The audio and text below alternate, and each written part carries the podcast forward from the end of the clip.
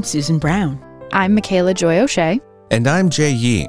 You're listening to Beyond the Fog Radio, our podcast about the untold stories of San Francisco's long history from the people that have helped shape it. Whether you're new to San Francisco or have lived here your entire life, join us as we share the stories of our city by the bay.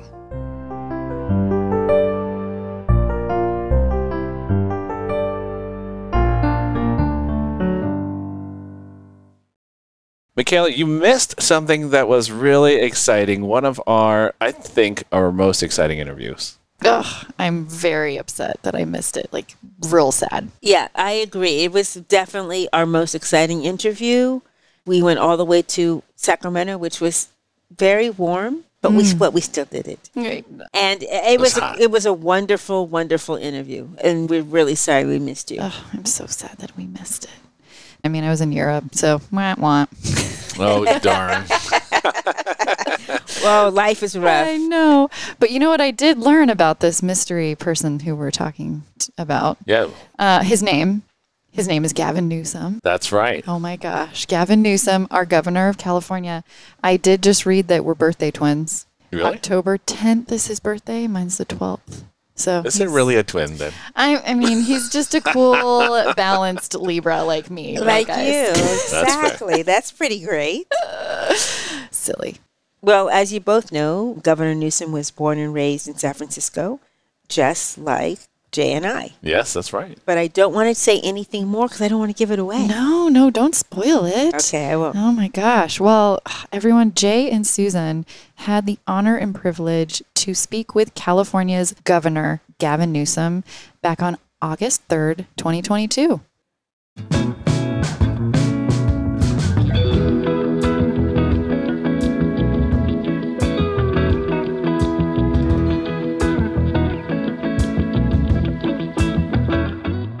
Gavin Newsom is a true San Francisco entrepreneur.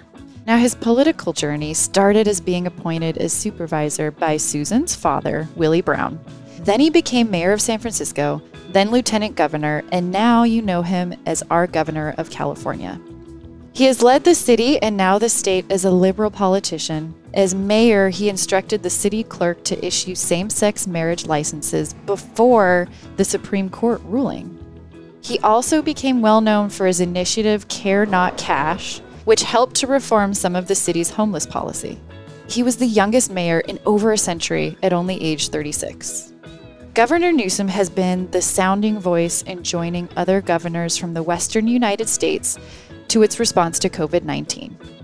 As a fourth generation San Franciscan, a son, a husband, a father, a brother, a book author, and the governor of California, it is an absolute honor for Beyond the Fog Radio to have interviewed Governor Gavin Newsom.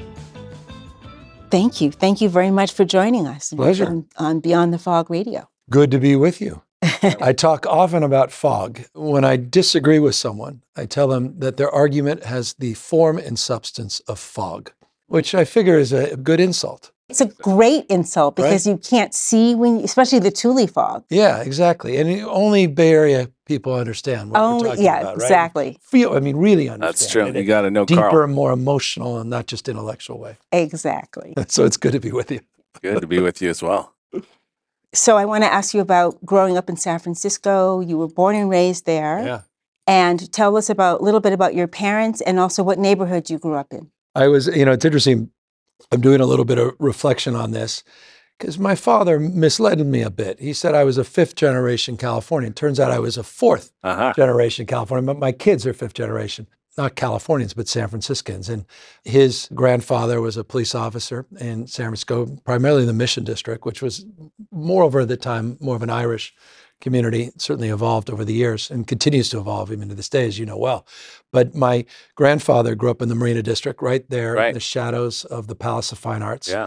Where I'll never forget as a young kid, Jefferson Street. Right. And I used to go over with my Fisher magician.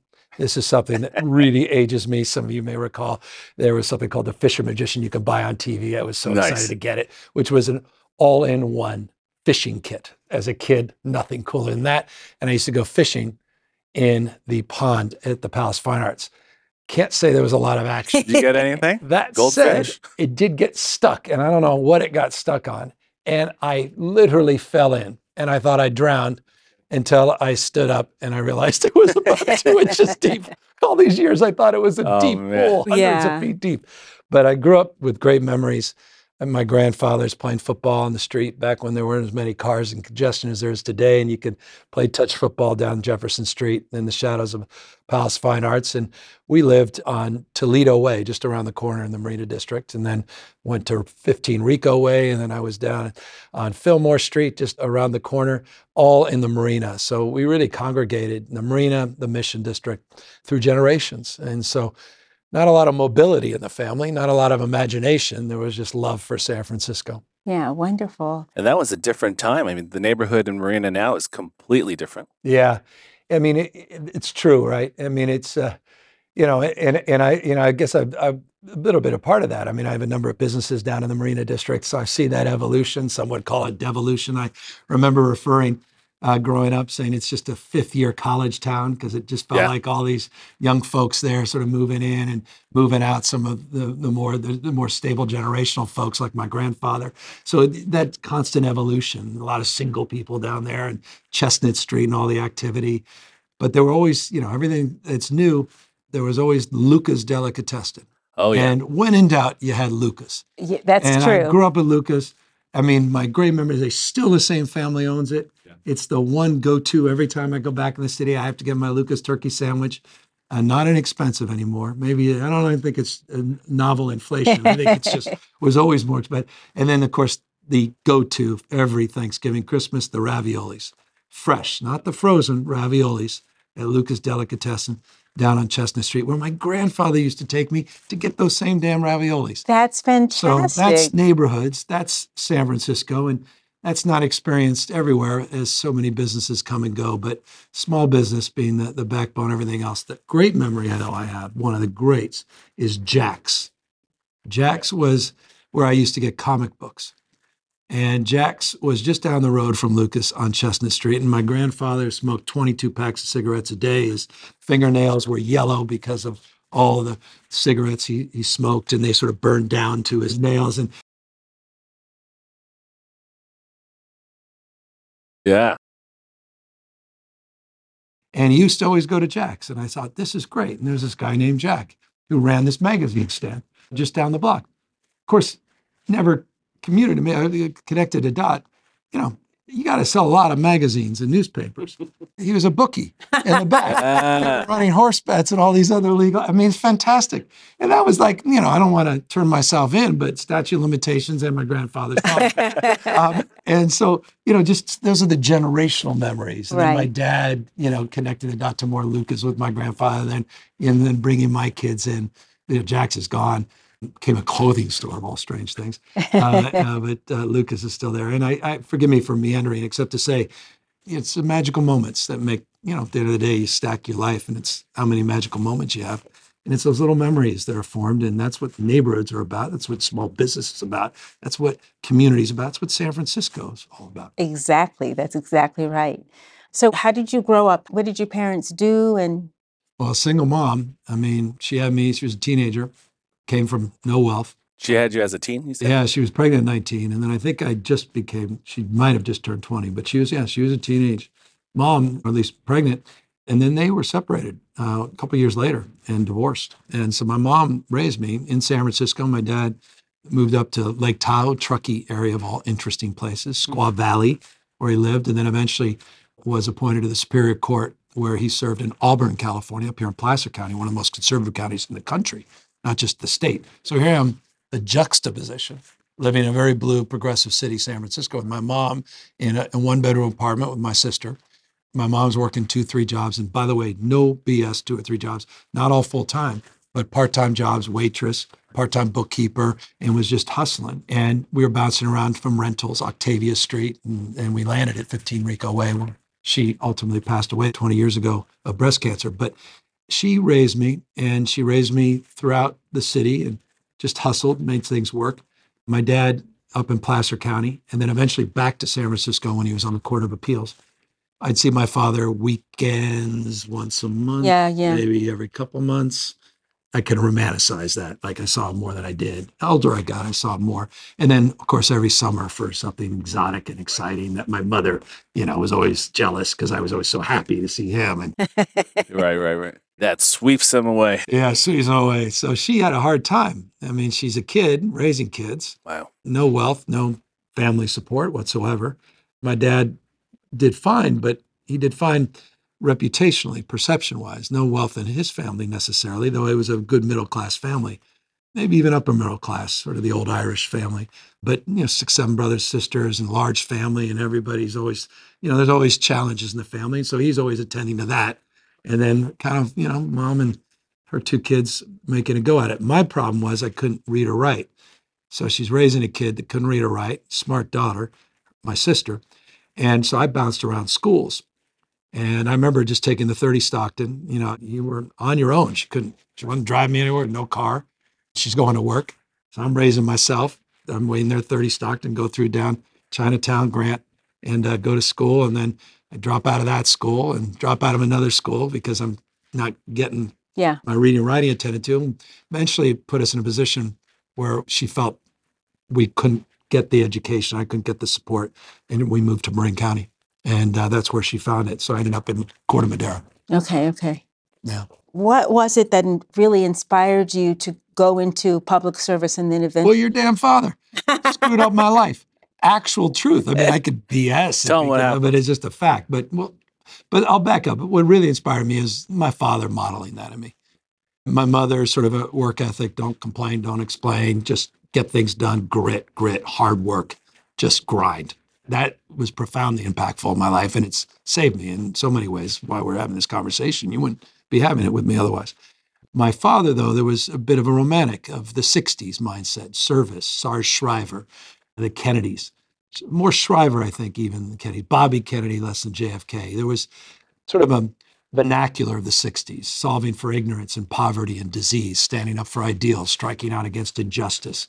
He was the justice of the court, but he also was a fierce advocate for causes and people, and particularly wildlife and the environment. And so he was always, if I, my trips with him were always adventures on rivers, or always learning about exotic species that was about to go extinct, or trees of the Songus Mountain. I mean, all around the world, he felt connected to causes, and that connected me to public service. It was a mindset. So the combination of both led me down a circuitous path to politics that quite literally went through San Francisco politics by two things happening. One, get out of college, sort of listless, don't know where I'm going, working for ProLab Orthotics, delivering orthotics. I was living with my mom. She had a one bedroom apartment. She got kicked out of her bedroom to accommodate her college kid. And she's like, what the hell's going on? You know, at 15, this is at 15 we go away. And I'm living there. I'm like, and she's like, I don't know this is why you went to college to move back with me. I sure as heck didn't think that either. I'm doing deliveries, trying to figure out what to do. And then I start to dabble getting a real estate license, Anthony's Real Estate down there out in the avenues. I remember driving by it and I'm like, hey, I could take a real estate course and I could show properties. And I'm trying to figure out what the right. hell to do with Exactly. Anyway, all this led me to sort of stumble into an idea for a small business. I ended up opening a business. 13 investors, $7,500 or less each. I borrowed wow. $7,500 myself, pen to paper. No one subsidized it. You know, it just was an idea, but I, for a year and a half, worked to get everybody to invest in it and open a little wine store down in the Marina yeah. District, Chestnut, or on uh, Greenwich and Fillmore. PlumpJack Wine, still there today. And I'm down there, and someone by the name of Willie Brown is termed out from the state guess he needed a job. I don't know what your dad was. so he decides, oh, what else am I going to do in my life? He says, I'll run for mayor. So he runs for mayor. And somehow I got pulled in through a group of mutual friends, Summer Tompkins and Francesca Vietor, some old San Francisco families that I had known just in for whatever reasons. And they asked if I would open the wine store that I just opened for a little fundraiser, low dollar next generation fundraiser for Willie Brown's campaign for mayor. And of course, I knew Willie Brown. I had met him, and he's a legend. Probably scared to even say hello to him, and don't really know him. Six months go by, and I get a call from Eleanor John, Willie Brown's chief of staff. He wants to appoint you to the film commission, and I had like, unbelievable film commission. Wow. This is amazing. I made it. So I go down to City Hall, that makeshift City Hall, because they were redoing City Hall, and your father had about 50 people in one room. It was the temporary board of supervisors chamber. And then Right. Willie goes through everybody. He goes, and you know, my old friend Chuck, who worked with 28 years, is now, you know, be on the, you know, PUC. And then, and Bobby, you know, this guy is the best in the business.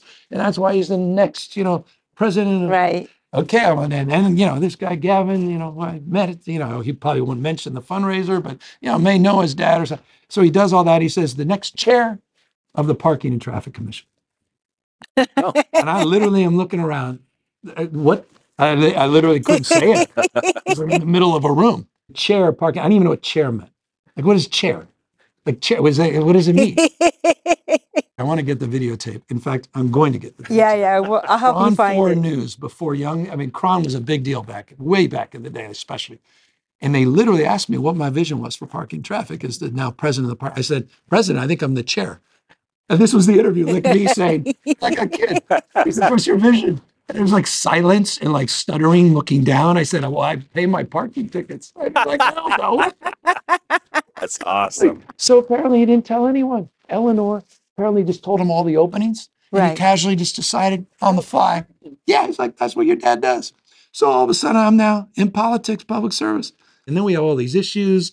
And there was like the upper deck of the Central Freeway, and it was like serious. And they're coming, you have to go through the commission. And all of a sudden now it's like not funny that they have me on there. It's Right. like you actually need to do this for us. And but then I apply myself, inspiration, desperation, Yeah. right? Grit. Is then I really get into it. And that led to a series of events that led to a vacancy on the board of supervisors. And your father goes, you know what? Guy just seems to be applying himself.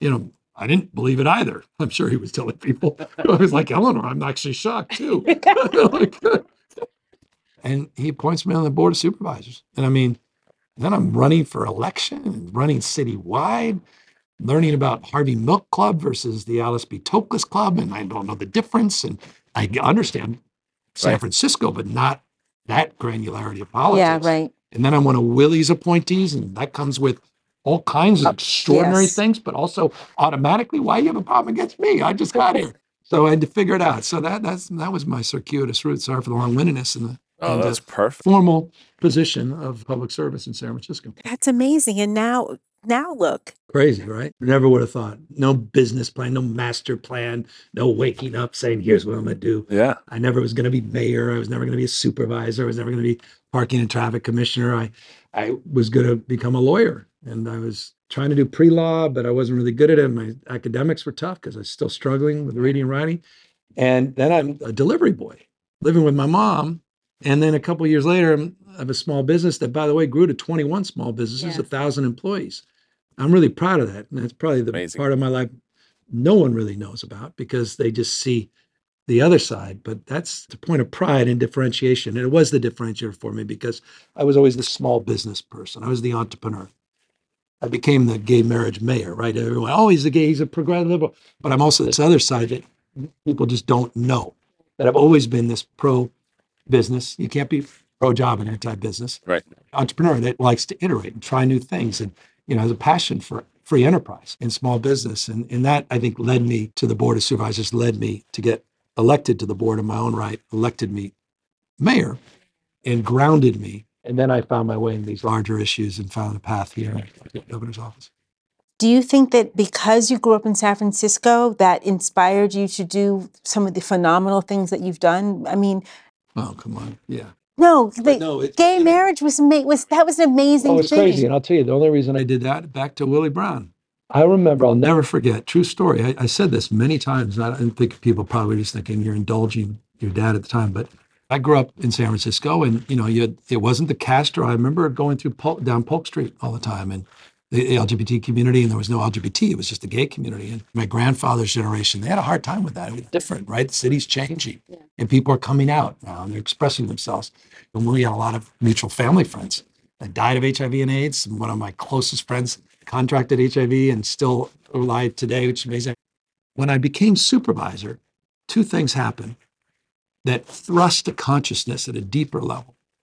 And one was when your father called, and he called, say, You are coming down. And he didn't ask. God bless. I'm his appointee. hey, yeah, you're coming down Saturday, and we're doing this domestic partners. And I'm like, What's domestic partners? you're you're you are going to be conducting the ceremonies with a number of other supervisors. And I remember going out on a Saturday to City Hall, and I knew a little bit about domestic partners because Susan Leal and some others were leading an effort with your father, and there was concern about United Airlines leaving and Catholic Charities and losing. I mean, there was a lot of friction in that, but I was new, and so I wasn't involved in any of that.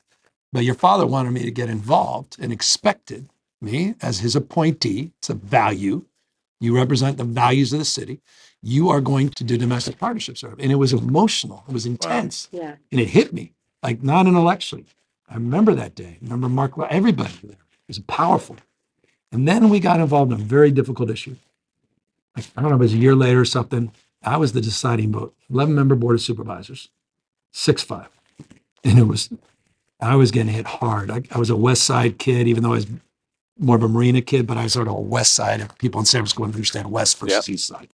The church, Jesuit, grew up in the Catholic Church, went to Catholic schools early, went to Jesuit University. I mean, we were that was Irish Catholic family, like the whole West Side. Yeah. And there was this gender assignment bill that Mark Leno introduced to the Board of Supervisors for your father's consideration. And by the way, he was silent on it for a while. It was tough. And Mark drove it to say, we're going to include as our suite of benefits for all city employees the ability to get gender reassignment surgery. And we were one of the first cities to do it in the world. And it was intense. And the church was furious, and my father's family, family. My dad was a, he was he was a progressive guy, so he but he's like, whoa, you know that I mean that was hard for folks. Yeah, this is early back Very in the hard. day. This is not the conversation we're yeah. having today. And Mark was just working me. It's like you got, and I was emotional, right? Because I'd like get emotional about this. You know, I really, for me, none of this is intellectual. All of it's emotional. All of it's people. It's just and and Mark is very persuasive and he's very thoughtful and judicious and just worked it and worked it and worked me. And eventually, I I supported it, and that was a profound moment of choosing for me of which side I'm going to be on on right. these issues. And at six five, a lot of folks, or the West Side folks, turned their back on me on that. And that shocked me. Yeah. There was a lot of hyperbole. You know, people are going to fly from all over the world and everyone's going to descend on. It was a lot of nonsense. Even now, it's even more ridiculous when I look back at it. That gave me a deeper consciousness that led to that first couple weeks when I became mayor yeah. and making that decision on same sex marriage. But all of that has to do with your question but growing up, born and raised in San Francisco. The nuances of all of these things, the contours of all of these discussions and debate, and you absorb it, even if you don't realize you're absorbing it. The lessons I learned, and then your father gave me the privilege to truly engage more directly in a leadership position to drive some of that agenda. It's amazing. So, about your book, your children's book is fantastic. Oh, yeah. Well, I mean, that's, I mean, that connects to so much what we just talked about. Totally. I mean, I, you know, when you can't read or write, I mean, that's not an easy no. task. Life, life is difficult because it's not about not reading or writing. It's about having any confidence or self esteem. Yeah. It's about feeling dumb, like the word dumb. I felt dumb. Yeah. And yeah. You're in the back yeah. of the room. Your head's down. You're ashamed. You start overcompensating in ways that aren't necessarily constructive. You, you sort of act out. And then you find strengths. You're overcompensating in ways that are actually very constructive, where you have to develop a deeper memory muscle because you have to fake it. yeah. And that means you have to apply certain disciplines. And so, you know, all that experience led me to seeing things a little differently, literally and figuratively, quite literally and figuratively, seeing things differently. And starting to realize that was a differentiator that could work to my advantage, that I'm not like everybody else. And maybe that's an okay. And it took years I mean, it took probably till my 30s to fully appreciate that. Mm-hmm. But I started to develop a little more muscle on the creativity side right out of college. I was noticing the people that actually were interested in, like Richard Branson at Virgin, Anita Roddick, who started the Body Shop. There was they were design-driven entrepreneurs that took risks. They're not business people; they're entrepreneurs that bottom up. They're risk takers, right. disruptors, right. and they're smash mouth in your face. They make mistakes. They talked about mistakes. I'm like, wow, I love that. Then it started creating a cadence. And then I came up with this crazy idea for a little wine store. And that was a way of just connecting with my divorced dad. He loved wine. His friends loved wine. And I started just absorbing it. I was like, Dad, hey, look at me. I know I'm a delivery guy living in mom's, but I'm thinking of doing a wine store. And he's like, you know, wow, son now is interesting to me. I don't want to overstate it, but I'm not going to understate it. Right. And it was a way of connecting with him. And again, back to the grit. You just you apply, and that's my mom. Right? You just apply. So I just studied. I worked harder, and I studied best practices, and just absorbed and figured out a business plan by asking friends, "What's a business plan? Can I have yours?" And then I just hustled, and I worked two years to get people to give up seventy five hundred bucks each. Yeah, and and I found some interesting partners. Right? I mean, you know, some well known San Franciscans you know, Pelosi family. I mean, a lot of the old political yeah. families, right? I mean, get John Burton. And all yeah. yeah. I think he did like 5,000 or something. He's like, ah, I don't want to lose my money. Jesus Christ, why the hell is this? Yeah. And, uh, but they took a risk. And I like, and then it's like back to, to two driving forces of life. I referenced it before. It's inspiration, desperation. And then it's just more muscles being developed, more sort of disciplines, more energy and passion, action. And so, you know, I, I, joke about the reason I'm here is your dad in San Francisco. Those two things are true, but it's also dyslexia. Like, if I didn't have dyslexia, I wouldn't have ever opened a business. If I opened a business, I wouldn't have been in politics. Right.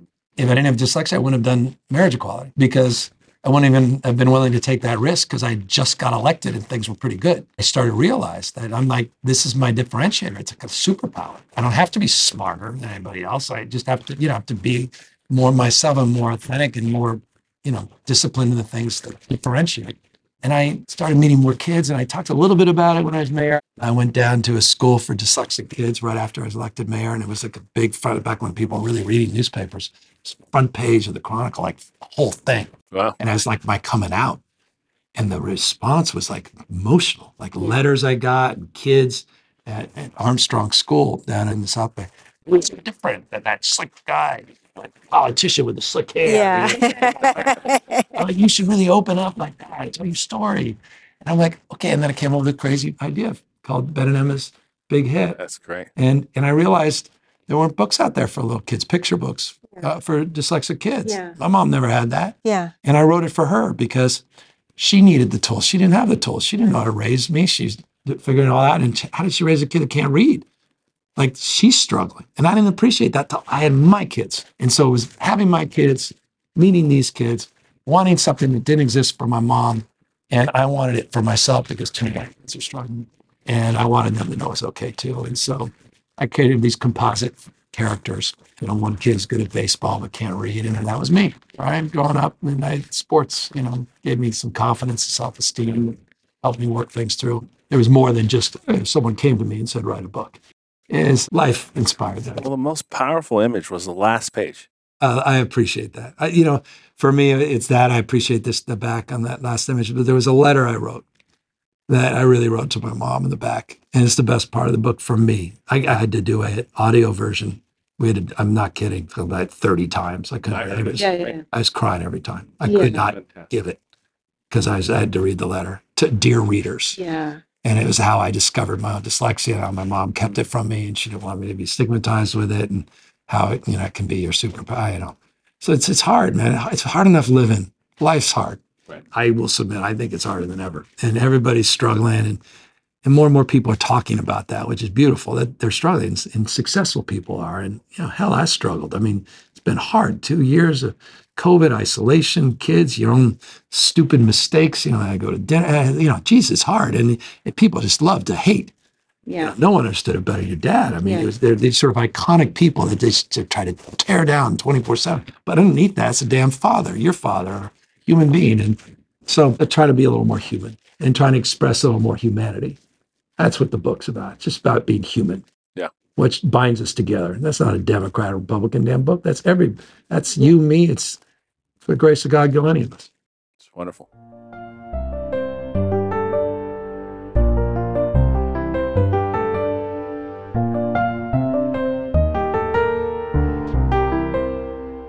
The governor is so smart, so articulate, but also so humble and so honest. I love that we had the opportunity to interview him and to hear him talk about being dyslexic. I myself am dyslexic, and to this day, I still struggle with reading and writing.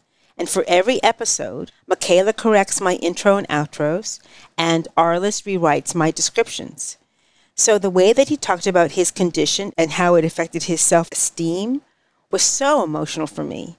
Really, the entire interview was very personal and I feel like we accomplished something that most people don't have an opportunity to do.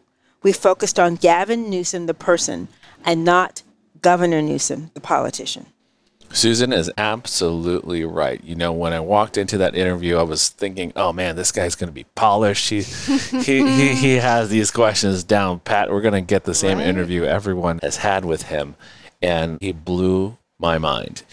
Like Susan said, I got to know a human being, a native San Franciscan, a father, and someone who had a lot of people around him, but nobody knew, at least not today, would know that this is where he came from, really. Yeah. And his dyslexia was something he turned into a superpower was profound. You know, I've read his children's book, right? Ben and Emma's big hit. And at the end, there was this photo and it says, Can you make a difference in the world if you see the world differently? Oh. And I was like, Yes. Yes. Fantastic. We were, yeah, we yeah. were just talking about it, Susan, because you know this was emotional for you and having a comrade in dyslexia, and he had to grow all of his other skills to combat the skill that was really hard for him. He had to go to a different school. Right. He had to learn how to be a, in his entrepreneurial style. He he learned so many different w- other ways that created his success, and I think that was so profound. And people just really, when you talk about Gavin people just see him for, you know, like you said, the politician, the charming, handsome man with a full head of hair. Which like, he does have. Which he does, and he is blessed. But also, he's just a real dude, and he has. Yeah. A, he was a, his mom was a single mother, and he worked three jobs. Worked three jobs, right? And he opened a wine shop, and had never opened a wine shop. Didn't he? Just worked from the ground. He's a he's a typical San Franciscan guy, you know. He he moved and grooved in the city and leaned on his community and then ran into your dad. And I love that this podcast is pulling all of these people together as well. I love that he talked about John Burton and Moscone and you know, it's really really really amazing. Yeah. So, oh, I'm so glad that we got a chance to let everybody listen to Governor Gavin's story. Yes. Right? Yes. Totally. Very much so. Well, this is actually a great place to end our series. I think so. You know, and at the end of each series, we always end our series with an episode on food. That's right. Cuisine. I know. We get to eat after uh, after each series. Yum yum. That's right. And this time we had the opportunity to speak with Dan Giraudo of Boudin Bakery which is responsible for the original sourdough bread here in San Francisco. Oh, delicious. We're so lucky. To listen to next week's episode or to go back to listen to any of our previous episodes, go to your favorite podcast app and remember to hit subscribe so that we can keep bringing you new episodes every single Wednesday. Yeah, and after you subscribe, please go over to our social media. We're at Beyond the Fog Radio on Instagram and also on Facebook. Once again, thank you all for listening to this week's episode of Beyond the Fog Radio. Thank you for joining us. And until next time, please take care now. Bye bye. Thank you so much. Bye. Bye.